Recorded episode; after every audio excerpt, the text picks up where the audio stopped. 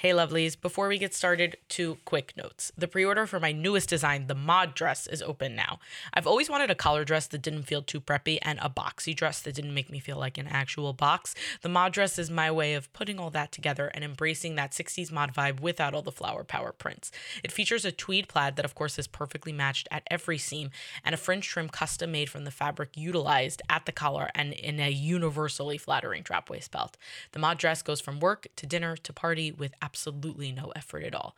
The pre order is open now and will close early Wednesday morning, November 16th. I've put the link in the show notes. It's also front and center on impactfashionnyc.com. If that link still works or you still see the mod dress online, then you can still pre order.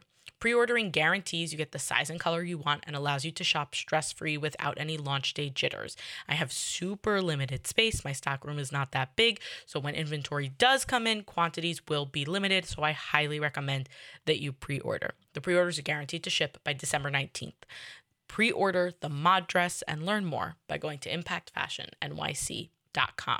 The second note is that this episode is the second in a four part series on breast cancer in the Jewish community. You don't need to listen to the episodes in order, but if you missed last week's conversation with Natalie Herschel, I highly recommend going back once you've finished this episode. Enjoy the show.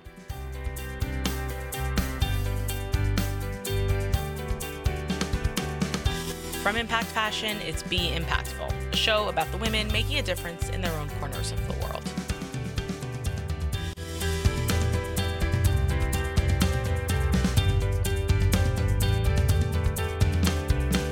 I'm Rifki Itzkowitz, and on today's show, I talk with someone with a strong family history of cancer about her story. She shares what her testing process was like, goes in depth on the details of her surgery, and her thoughts now, decades after she made this decision.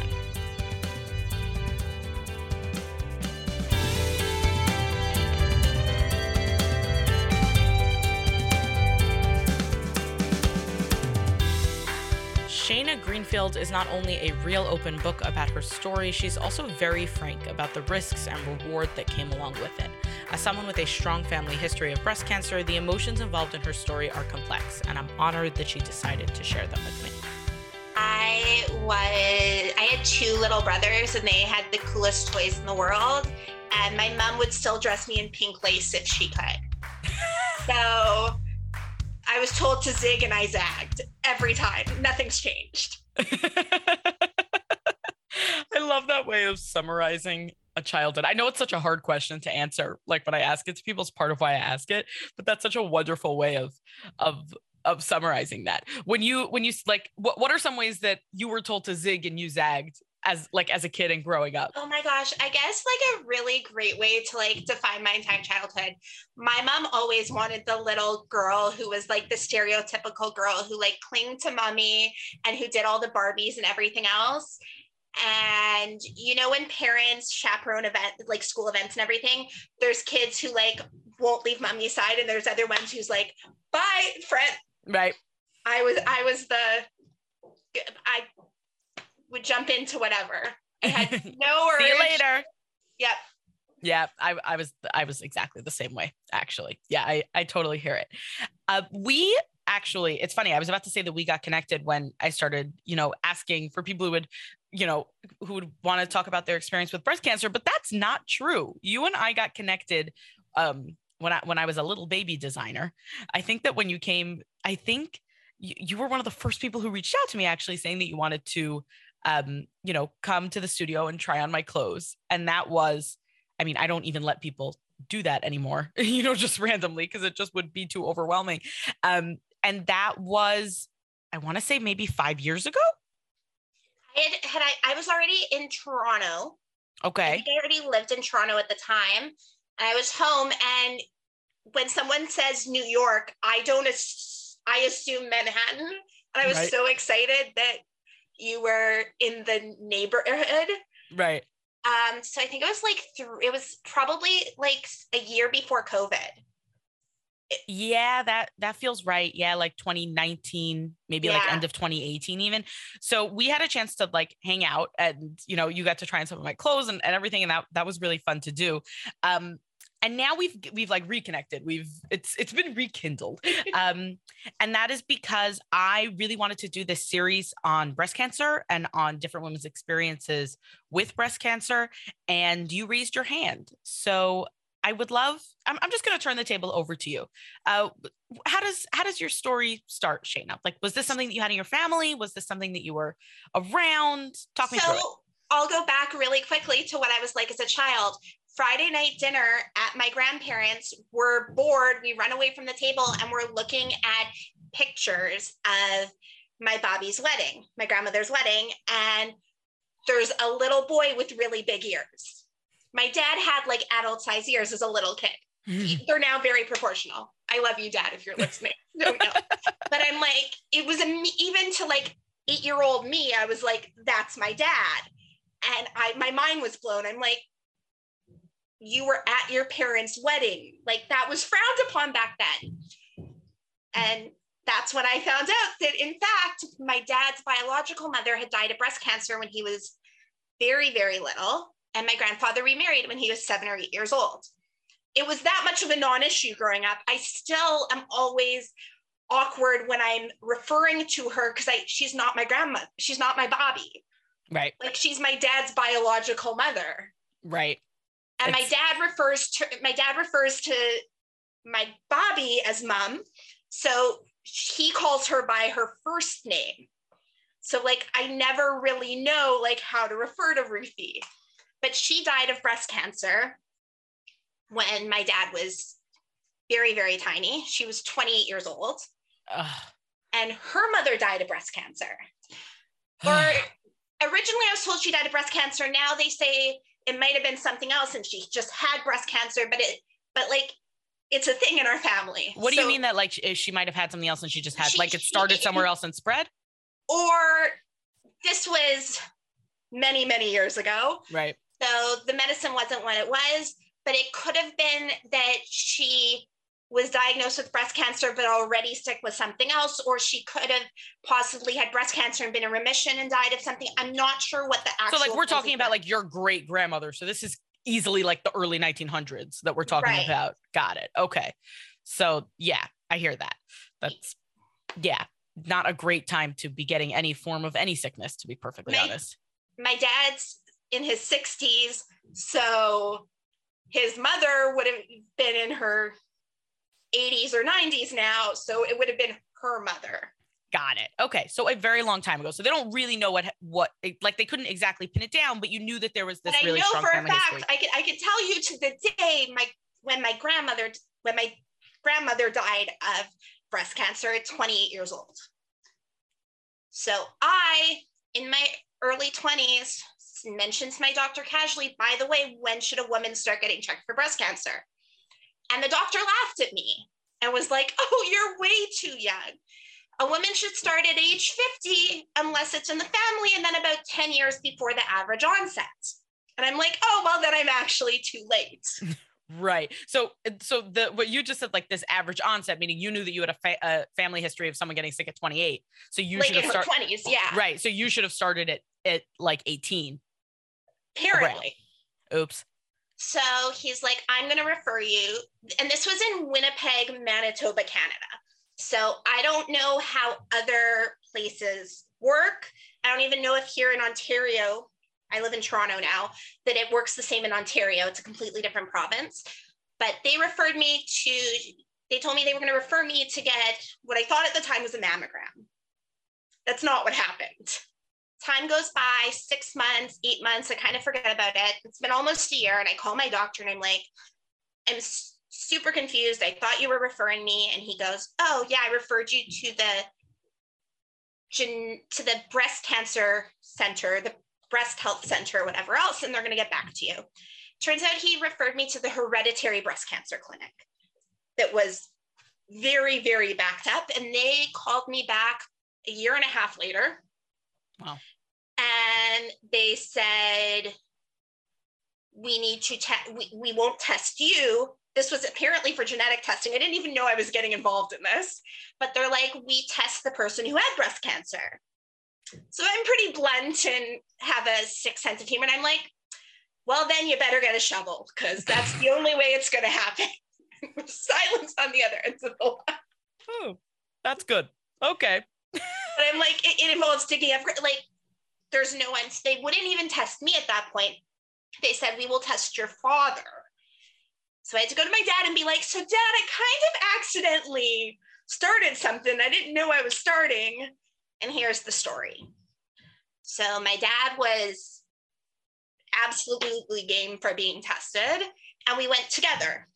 And the way it worked was before they'll give you the genetic testing, you have to sit through like an hour long um, counseling session where they go through what BRCA1 and what BRCA2 are, which are the two main genetic um, markers that cause breast cancer that have been found, and what groups of people are at highest risk. I think Icelandic was one of them, but Ashkenazi Jews were like the number one. We're 10 times more likely to have breast cancer in our lifetimes than the general public. So after this testing, they're like, Do you still want to get tested? We just sat through this for an hour. We've earned it. Like, we're getting. right. So they tested my dad, and it was sent to Minneapolis, I think at the time, somewhere in Minnesota to get the testing. And then they call you back. So, like five months later, they call us back again, and we have to sit through the same hour long counseling again. Are you sure you want to get tested? Are you sure you want to hear your results? Yes. So my dad's positive for the BRCA1. I'm in, I'm 23 or 24 at the time. Great. Now they will test me if I want. My dad did not want me to get tested. He was very, very adamant I don't get tested. I was, I had just moved back from New York. I'd lived there for three years. He knew that's where I eventually wanted to be. And he thought if I tested positive, that any kind of health insurance, life insurance, anything like that down the road would be really, really bad. This is actually not a this is this is a very smart line of thinking. I have like this is you said you're in your 40s now. This was 20 years ago. So this is pre um ACA, pre pre Obamacare. And you very well could have been turned down for everything. Um, um the, Obamacare, the ACA is still so political and so I don't assume, even if it's here today, I don't assume it'll be here tomorrow. Right. All it takes is a different party who can get a little more done than the last time they had a whatever else, and it could be gone. Right. So but, yeah, but before, I mean, one of the like huge um and whatever the political discussion is separate but the the fact that cannot be disputed is that one of the really really great things that obamacare did is that it made it um, illegal for insurance companies to um, pre-existing conditions. Exactly to refuse to cover someone with pre-existing condition and if you had tested positive that's like that's the mother of all pre-existing conditions. hundred thousand percent. And not only that but even I mean, and I'm outside the US, so we like to mock your healthcare system. It's kind of international we sport. We earn it. Um, I can't imagine not being able to afford a medical anything I need because it's not something I ever have to conceive of right. as my reality.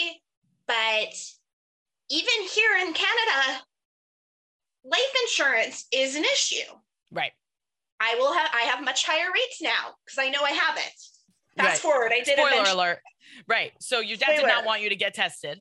So um, I didn't. He his his thing was act as if you have it. Go on the assumption you have it. Do the things you would do knowing you have it, and don't get tested. That was so not my. That's not the way I roll. I want to know exact anything and everything I could know when I can, the minute I can, preferably 10 minutes before I could. Mm. But as much as my parents like to say that I don't like to listen to them, and I don't like to, I really am not going to do something my dad specifically tells me not to do. So I did not do it. Um, two or three years go by, and I started having some medical issues that needed treatment. They found out my hormones were way out of balance and they wanted to treat me with hormones. Mm. I said to the doctor, look, there's a 50 50 chance that I have BRCA1. Now, the best course of treatment, if I have BRCA1, is extremely dangerous. Uh, so if I have BRCA1, they would treat me with op- option B, which would not be as efficient. So the, the when you say the best course of treatment, you mean for the other medical issues that you were dealing for, with. for my to, to keep my hormones. Taking For the hormonal hormones issues. when you have BRCA1 increases your risk even further. Got it. So you so you needed to you you it sounds like you got to a point where you needed So it was to at the know point where for me to make the best medical decision I could make in the time, I needed to know. So I got tested. Now I had to go back through the whole one hour counseling session. My dad came with me again.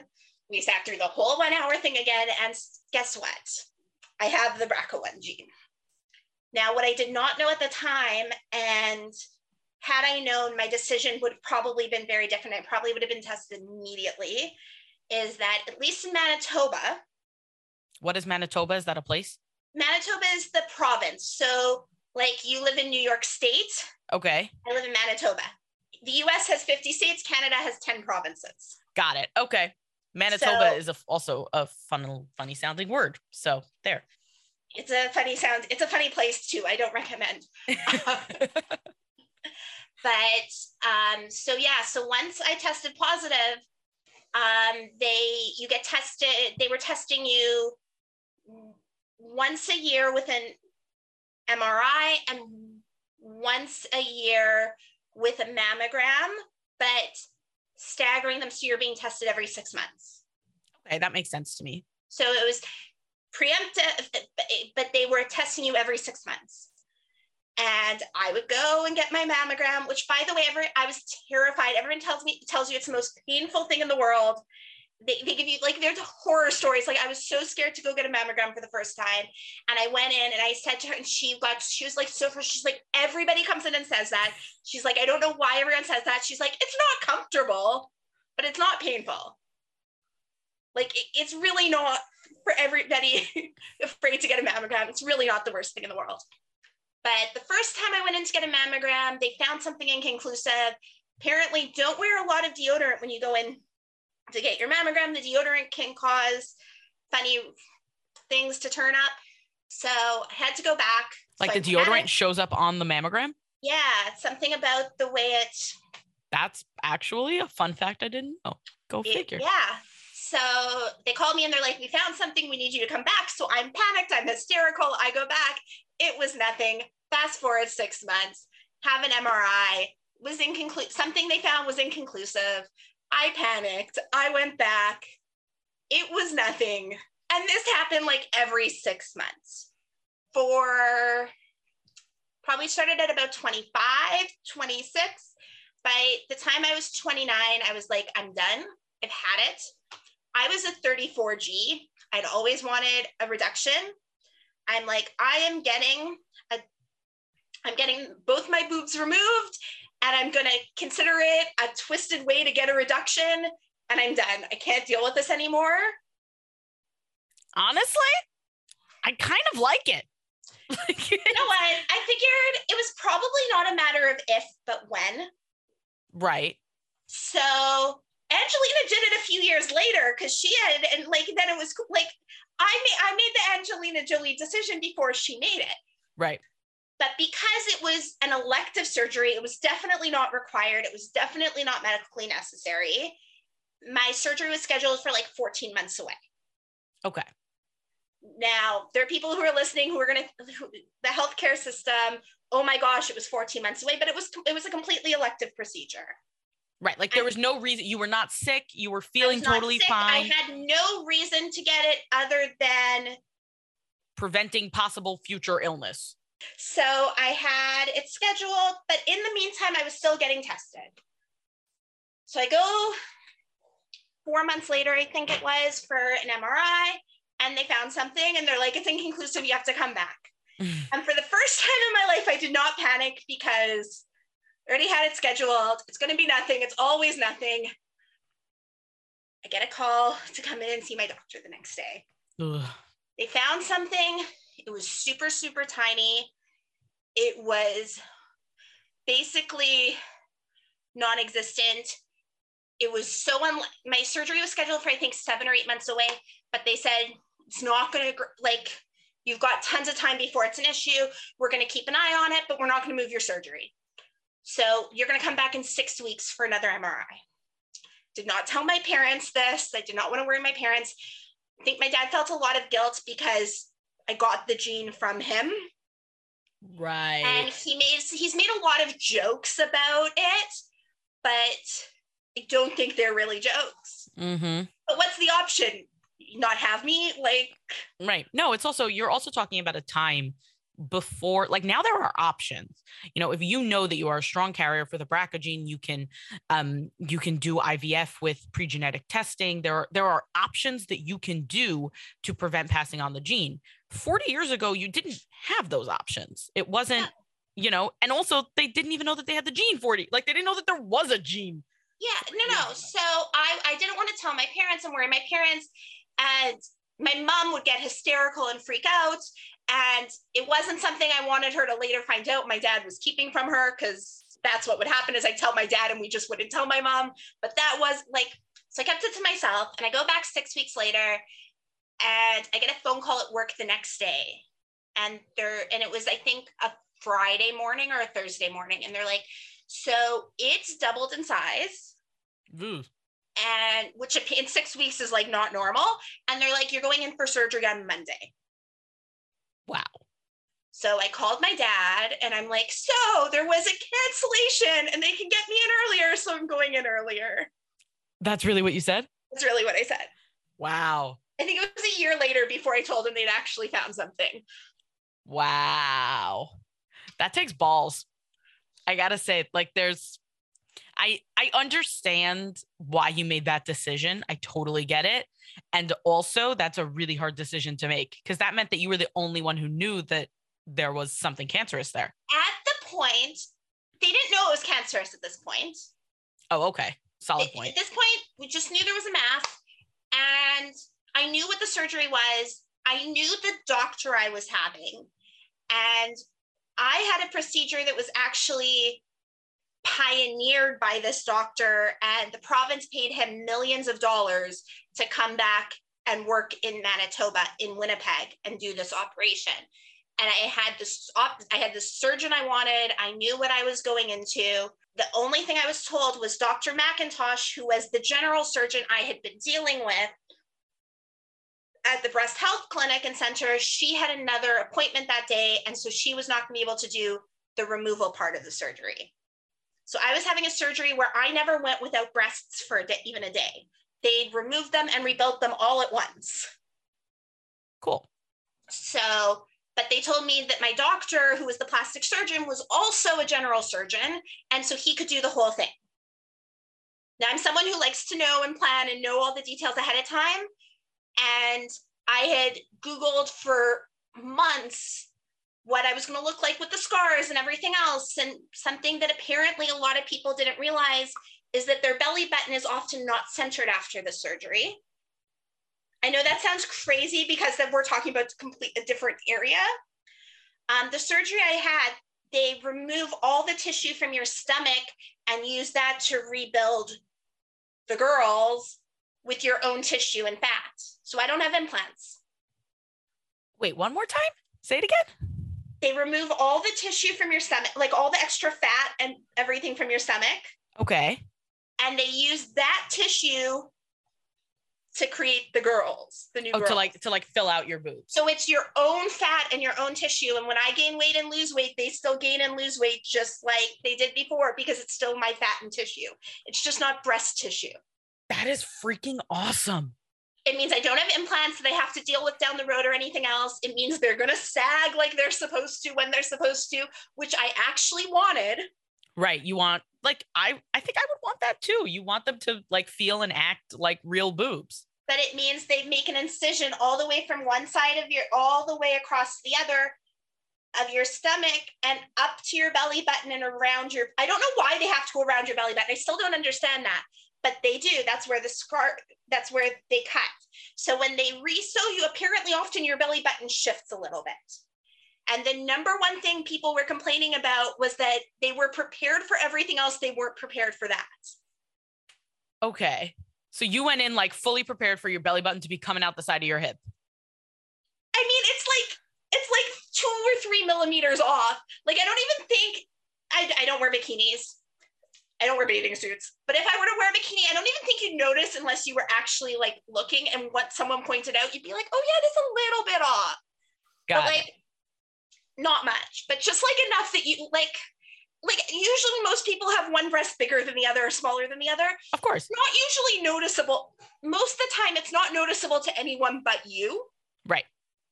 For some people it is. For some people there's like a whole size difference. Right. But about 80% of women actually um, are diff- have different have differently sized breasts. It's Yeah. super, super common.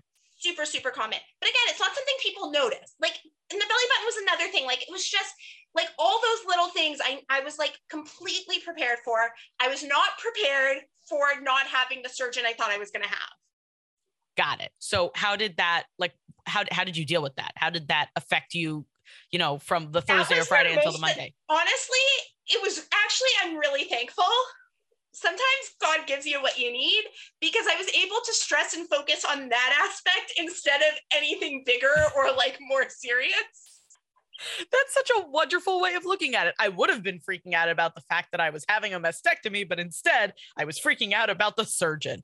I, I, like was it. freaking out that Dr. McIntosh wasn't the one who was. Right. And when I got to the when I got to the hospital early in the morning, my dad drove me to the hospital and she walks in and she's like, "So my morning my morning um was act canceled last minute, so I'm free if you'd still like me to." Mm. Yes. so she did. So I still had her do it in the end. That's fantastic. But I had a weekend of stressing about it, which was actually a gift. Right. Prob- probably better. So you you you said this a, a little bit before. So in your surgery, if I understood correctly, and and uh, feel free to share as many or as few details about this as you Yeah. want. But it sound based on what you described before, it sounded like you had the incision go like across your lower abdomen, I guess, like like across uh, underneath your belly button. You said, and then they used all that. the way from side to side, like Mhm. literally from hip to hip. okay so like okay so, okay so side to side straight across and then straight up towards your belly button And then they cut around your belly button. okay and then was that like the entry point to get everywhere they needed to get No, that was just where they took out the tissue. That was just, that was a whole, that was to remove all the fat and everything that they were going to use to to build you back up on top to build me back up. I, I, I then, then they, then they went up top and cut off. yeah they i mean they cut off your boobs that's what a mastectomy is Um, the way it actually works is, so I actually had two different procedures done on each boob, actually. i Um, didn't know that was an option do tell So in general, it's not. Um, there's two different surgeries you could have. There's the DIEP flap, I think, and an SIEP flap. I might be getting the words wrong, whatever there's one with a d and one with an s continue but basically, um, they're the two different ways of the procedure. But they break. They they actually break open your ribs. okay You have to crack your ribs to get at the blood vessels because they're reconnecting the fat tissue and everything to the blood supplies of the tissue that was there. Because this is real fat and real tissue, it's not an implant. It needs blood supply and it needs to be able to live to live and not die. Right. So, and they have to, and apparently I was born with my, with, with a, with, with veins outside of my, like on top of my rib cage on one side. cool So they only had to break my ribs on one side. bonus So technically they were two different procedures, but it was the same thing. Like, right um, and then that was how I did. So I never had to, I had a double mastectomy, but I never had to be without breasts for any point of time. And I knew that going in. And I think that made a big difference also in everything because I didn't have, I mean, you're, I have scars and you have, I had drains, I had four drains hanging out of me when the surgery was over, two on either side of my hips because of the bottom part of the surgery. Like, 'cause basically, I Right. had two different surgeries. So I also had two hanging out right here like bo- like at your upper armpits basically yeah. Those were the most uncomfortable part of the like of the Yeah. healing was having the drains hanging out. But I never had to be without breasts. And I think that is something that I have friends who had double mastectomies. And I feel like anybody who had it many years ago also didn't have an option that I had. So I think that made it a lot easier too, a lot easier to deal with. Right. I'm curious when, like, if you're if you're um electing to let's say have implants in, then does that have to be done in a separate surgery? I think so. Oh, okay. I so- know I knew from day one I did not want implants. When I went for all the different um, appointments and consultations I had for the surgery, which all happened when I thought it was elective, before I was being rushed in, mm-hmm. my dad was with me for all of them also. And like they told me that I I look in the mirror and what I see is not reality. I think most people don't see themselves the way they really are. So I look in the mirror and I see all my fat and all my rolls and all my everything. And they're like, you actually don't have a lot of fat and we're not going to be able to make you more than like a B cup. And I have very large hips. I'm a size 10, 12. I'm five foot three. And I would not look proportionate as a size B. It would just right. not be proportionate and it would drastically change my body shape. And I was not happy about that. And they're like, you may want to opt for, I was so dead set against implants. Like in my head, that wasn't even an option. Did not want implants and was like devastated coming out of that with the doctor where I was like, I'm going to be so. So when I woke up in the hospital, my doctor was like, you're going to be really happy. They used all the skin, they actually used the skin from my breasts as extra filler. And they're like, you're probably between a D and a double D. Nice. So those were the things I was stressed about because I did not want implants. I did not even go down the road of what would happen if I had implants. Why were you so dead set against implants? Part of it, I think it was, part of it was, I know that if you have implants, they have to be changed at certain time. Like like implants don't last forever. I didn't want to have to go through that. I didn't want anything else. I also felt like that was not my body. And that was like a for I don't even know if it's logical, but in my head, that was and it was and I mean this was all required stuff. Like even if I had implants, that's not like a and there's nothing wrong with having elective plastic surgery if that's what you choose. But to me, that was like, it was a different thing. It felt like a little bit too vain. Yeah. And not only that, but like, I guess I also had like a thing in my head about like, I didn't want to be a, I don't know. Even now, I'm just like, I don't want to implant. There, I have no, there's no logical, re- like, you can't really pinpoint it, but you just knew that it was something you didn't want to do. It was not something I wanted. And I also wanted that I wanted to have boobs that sagged when I got older. that I mean, I don't want saggy boobs. No one wants saggy. I get what you mean though. But like I wanted them to be as real as possible. I actually still have not had the tattoos done. I was supposed to get that done in June of 2020. Uh, when you say the when you say the tattoos, can you explain to me what you mean? Nipples. I don't have nipples because I had my breasts removed. Right. So when you 3D have tattoos, they do right. 3D tattoos that look really amazing. I've actually this is something by the way that um, depending on your internet filter is is worth googling. Um, because this is something that I actually learned about this. This is a very strange tangent over COVID, my husband and I became a, became really obsessed with this reality show called Ink Master. It's it's like Project Runway for tattoos. It's really fun and I highly recommend it. Um, and and one of the challenges that they had were these they're called i think medical tattoos right or something yeah. to that effect where you know if you know when you have a mastectomy they cut off your boobs and so what they put back in place that like when you have clothes on looks like you have boobs but without are not. They're just kind of boob shaped, but they're not boobs. They don't have nipples. So you can have a nipple tattooed on, which is kind of awesome. So I actually had a separate surgery after my surgery. It was just day, it was, it was like in an it was I guess it was day surgery. I was in and I went home two hours later where they actually make a star shaped incision where the nipple would be. And then they like twist the skin and everything else so that when it heals, it heals in a little bit of a raise.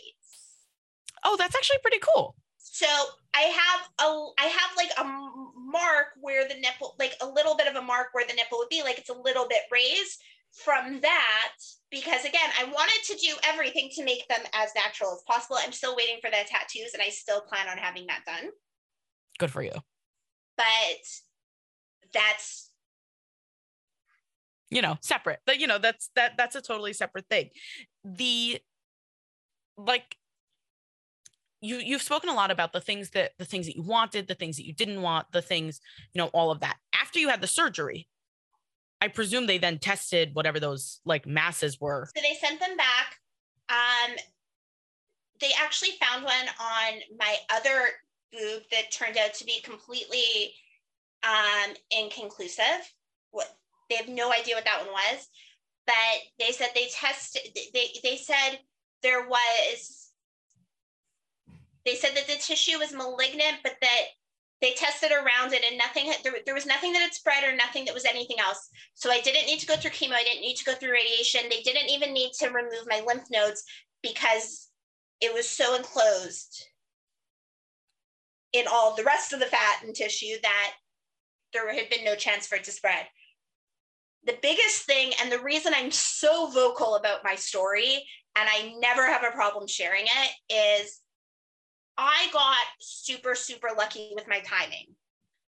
But when they found the teeny tiny little thing originally, they're like, it's so tiny, it would take years to grow into something. Six weeks later, it had doubled in size, meaning I had a crazy, crazy fast growing problem that I would have never known existed. And I was a 34G before. By the time they found it, I don't know if it would have been too late, but it would have been a very, very, very different story.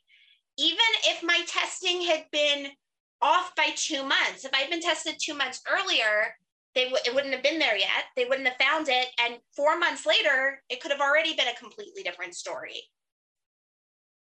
Right.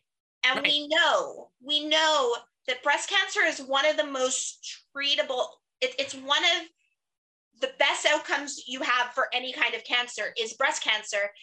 But the reason isn't because it's a super special cancer, it's because it's usually found much earlier than other cancers. Oh, I never thought about it that way. I always thought that it was like a research based thing. The, your best outcome comes from catching it as early as possible. The sooner you catch it, the better the outcome always.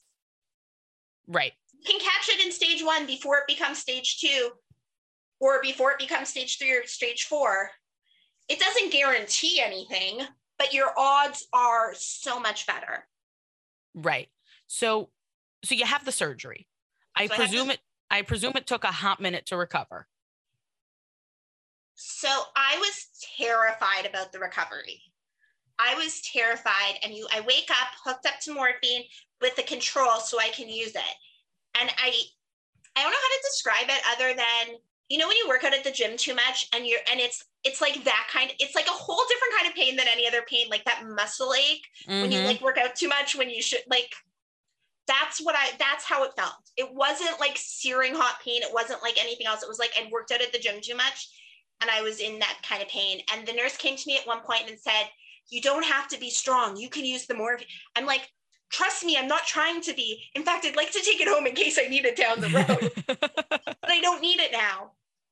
Now you have to be completely off caffeine before the surgery and after the surgery because it affects blood flow and it affects heart rates and everything else. And it can cause them not it can cause the new boobs to not take. Right. So talk to me for a second about what you mean by not taking. This is a fascinating thing in surgery this that- they've moved the tissue. They've cut off the tissue and they've basically taken out the battery from your car and they now took it up to a new supply of power. Right. It has to it has to that has to work. Th- those connections have to work. If right. those new connections don't work bad things happen. bad things happen. The skin the, if you don't have blood flow to any part of your body it dies you if you cut off circulation to your wrist people lose their hands for that reason this would have been the same thing. I could have lost the girls. now I drink Diet Coke morning, noon, and night, 24 7. and we pause for a Diet Coke sip. Yes. now, I probably would have cheated had they not told me why I couldn't drink the Diet Coke. but I drink like a liter and a half of Diet Coke a day, which is horrible for you. I know I don't need to be told that. This is a judgment free zone. It's okay. But so I was getting headaches from the lack of caffeine. So oh. I so I had like the worst headache in the world and they don't you're not lying flat on the hospital bed when you're having the surgery. You're actually have your legs raised and your back raised. So you're kind of in like a V shape.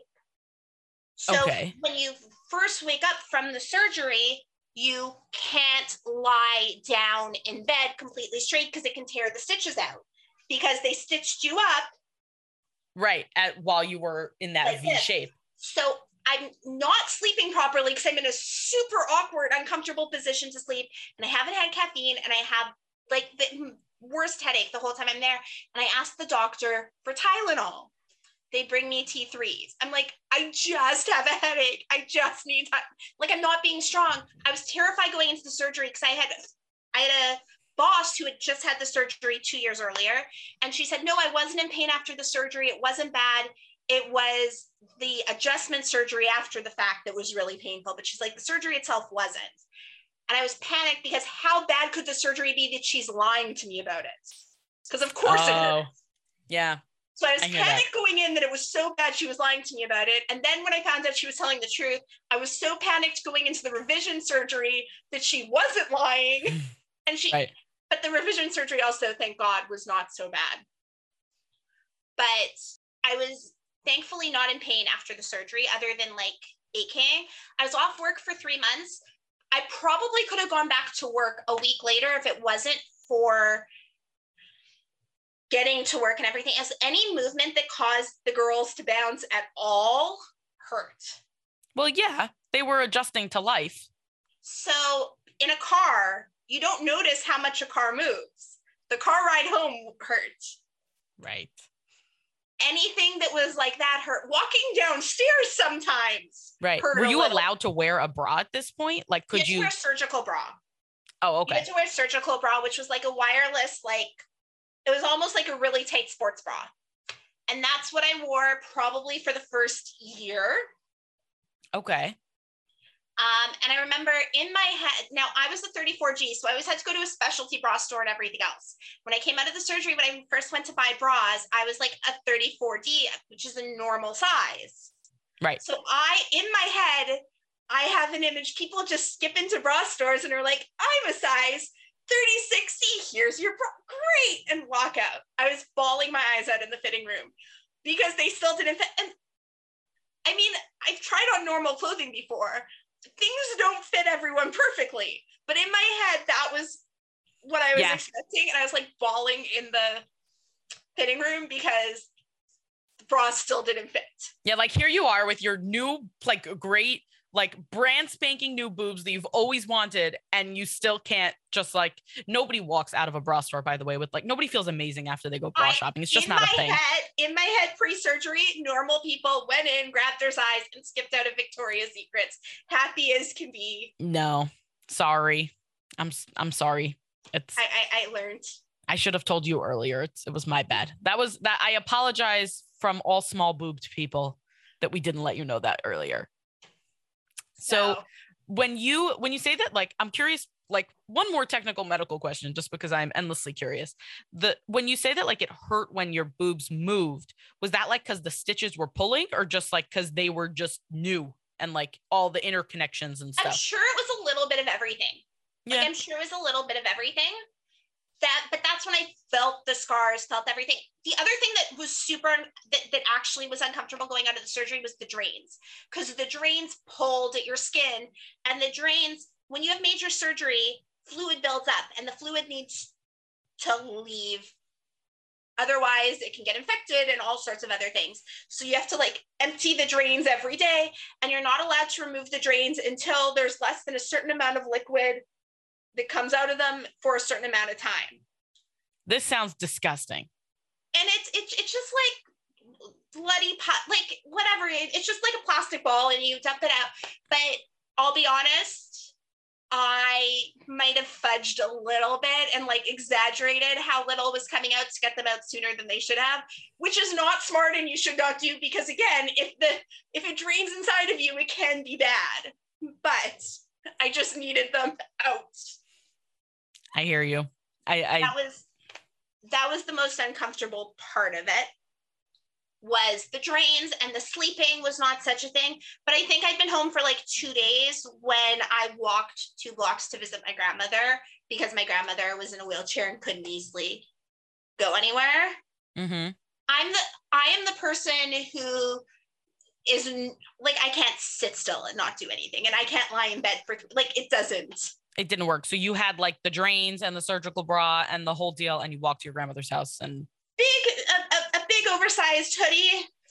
and it's good. Regular stroll. Yeah.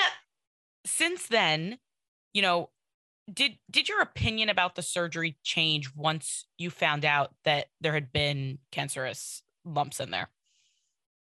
I am so thankful for the way everything turned out every step of the way. I am so glad that I had scheduled the surgery before it became whatever else because I'd been pre- I'd already just I, was- I decided on my own terms that I was having the surgery. I was not forced to have it because of the truth is people find a mass you don't have to have your you don't have to have both your breasts removed just because they found a mass. Even if you have breast cancer, you don't have to have both your you could just have the lump removed. Right. I mean, I really, really think that people need to listen to their doctors about what's the safest and down the road because recurrences happen. And I wanted the breast tissue gone. Now they can't get 100% of the breast cancer tissue. So technically, I could st- still get breast. I still have the odd. You you still have some breast tissue left inside you you. can't get 100% of it. Right. But my odds of it are a fraction of what a man's is. Men also have breast tissue, and men also have a chance of getting breast cancer. They have way less tissue, and so it's way less common. Mine is now even less. I never have to get a mammogram again. I never have to test again because I really don't have to like There's nothing for them to looking for test. I basically don't have. I mean, I do technically still have the odd breast tissue in there, but for the most part, I don't have breast tissue anymore. I can't get breast cancer. I made the decision on my terms, made the decision not because I had to, not because I had a mass and I had to decide in a moment of emotional panic. I made the decision to do what I wanted to do when I wanted to do it. Was I had a year and a half to like prepare and everything else. And I was Googling picture my, my search history I, for the mm. three months after I made the decision was interesting to say the least. And probably if you had filters on your computer, would not be able to replicate mine. But I had all that preparation time. Then when it became surprise, you're having it on Monday, I'd already made the decision. Nothing was changing other than it was being sped up and fast forwarded. Then I couldn't have the doctor that I originally planned, and I could and I got to focus and stress on that instead of anything more important. My aunt was an is an anesthesiologist, and I found out who the anesthesiologist was going to be. She she gave me the all clear on that. She she she said that that was great. I walked into the appointment. I don't know if I should say. I don't know if I should. I don't want to get anyone in trouble. But I walked in, and they the anesthesiologist meets with you the morning of the surgery, unless you're high risk. Then they meet with you ahead of time and whatever else. But I went in and he's like, "Do you have any questions for me?" And I'm like, "Nope." And he was like, "What?" Everyone has a thousand questions for me. Right. I'm like, I have one question about an anesthesiologist. I got my answer. I'm good. He said, What's, I, I'm like, does so and so approve of you? Winnipeg only has like five anesthesiologists that do like all the hospitals. So they they all Got know it. each other very, very well. Why does her opinion matter? She's my dad's little sister. Mhm. So he kept leaving the surgery to update. He kept calling my aunt through the surgery to update my aunt. Oh, I don't know if that's kosher or not. Like, I don't know how legal that is. That's okay. Nobody important listens. It's okay. but So my aunt could keep my dad updated through the whole surgery. Nice. That turned out to be a really big blessing in itself. But I got to focus on things that weren't the important things because Mhm. I'd already made the decision. So if I could go back, eh, there's nothing I would do differently. Does does this affect your life now, aside from the fact that you just have your new boobs? I got yelled at by a Shadchan for being honest about it and on a date. Of course you did. I'd gone out on like three dates with a guy and something had come up about medical histories or whatever else. And I'm like, so like 10 years ago, that night, I get a phone call yelling and screaming at me from the Shadchan. Which, by the way, is terrifying because if she wants me to keep that a secret, that's a pretty major thing to keep a secret. Right. Like what is she telling him not to tell you? Exactly. Yeah. So that was really terrible. But no, in my day to day life, really, the only thing it affects is I look in the mirror and I can see the scars. Um, and I am currently single. So I have to, so in my head, there's always, I've had discussions with people about it. Is it better to be in a relationship when you, ha- to be like married when you have this? or to be single. Because if you're married, you have to worry about what your husband's going to think, and is your husband going to look at you differently, or you're like, what uh, is he going to look at you differently? Is it going to change something? Or do you have to think about what's the what's a guy going to think when he's Right. so there's you can look at it any way you want, Right. but that still crosses my mind sometimes is because I don't know who I'm going to end up with. Right. Yeah, no, I, I hear that. That's definitely something that's it's I mean, valid is the understatement of the century there. But I I also don't- yeah, go. and I was going to say, I also don't know that I'll be able to breastfeed if I have kids. Well, I would kind of assume that you wouldn't be able to, right? I would assume that too. Apparently, there is the odd person who is able to. I don't understand that. Cool. Formula mom telling you that it's totally fine if you can't. You'll be okay. I don't all. have to stress about how hard it's going to be, how everything, like, Right. No, one less pressure off the yeah, just one just one less thing to think about. This I husband can take just as many, to have just as many turns at night as mama. by the way, I'm so glad that you said that because that was pro- definitely. I had a lot of reasons for choosing to. This is totally unrelated, but I'll say it anyways because I feel like this doesn't get enough airtime in general. Um, I decided right off the bat that I was not going to even attempt breastfeeding, and I'm so glad that I made that decision. And that was one of definitely one of the top three reasons why. I was like, why? Uh, it just didn't make any sense to me. I was like, why would I create a situation where I am the only one who can do a 2 a.m. feed? That makes no sense to me. I love that you, I, I love that you're saying this out loud because I think it's something that's so stigmatized. And a friend of mine was like, had just had just had a baby, and one mother-in-law was like, "You have to breastfeed. It's the." The other one was like, "You should not." I'm like, I have the very strong opinion too. I have a very, very strong opinion that you should do what is best for you, and to hell with everybody else. Yeah. Uh, amen. Amen. That is the best note for us to end on. I cannot thank you enough for being for for coming on and being so open about this entire experience that I know is such a a deeply deeply personal one. And Um, if anybody's going through it or anybody has any other questions or anything, they can always send me a DM or message. I'm always happy to answer any questions people have. Can you let everyone know what your Instagram name is so they know where to find you? Um, so Shayna loves food. I also have another one that's Polish Jinx. Um, it hasn't been updated in about a year and a half to since right before COVID, but please God, I should get back to that in the next six months to year. That is my goal for next year. And I am going to link both of those in the show notes. Uh, Shayna, what does it mean to you to make an impact? everybody's everybody always has an impact period whether you want to or not so i think it's the intentional impact be the reason someone else smiles for the day instead of something else I love that. Thank you so much for coming on today, Shayna. I really appreciate it. my pleasure Thanks for listening. If you'd like to learn more about Shayna, her information is in the show notes. On last episode, I spoke with Natalie Herschel about her surprise BRCA diagnosis for the first part of this series. Listen to it wherever you're hearing this episode. The Be Impactful podcast is a project of Impact Fashion, the clothing line I created because I believe that we are all deserving of the beautiful things life has to offer. See my modest designs that are available in sizes 2 through 24 by going to impactfashionnyc.com. Access all of that by swiping up on the cover art. There are currently 17 people listed by Ora Agunot as a recalcitrant party. View their names, photos, locations, and details of their cases by visiting getora.org slash recalcitrant parties. The episode art was designed by Michelle Moses. Original music composed by Nissan Fetman. This episode was produced and hosted by me, Rifki Itzkowitz. Catch me on Instagram and Facebook at impact.fashion.nyc. As always, here's to making an impact together.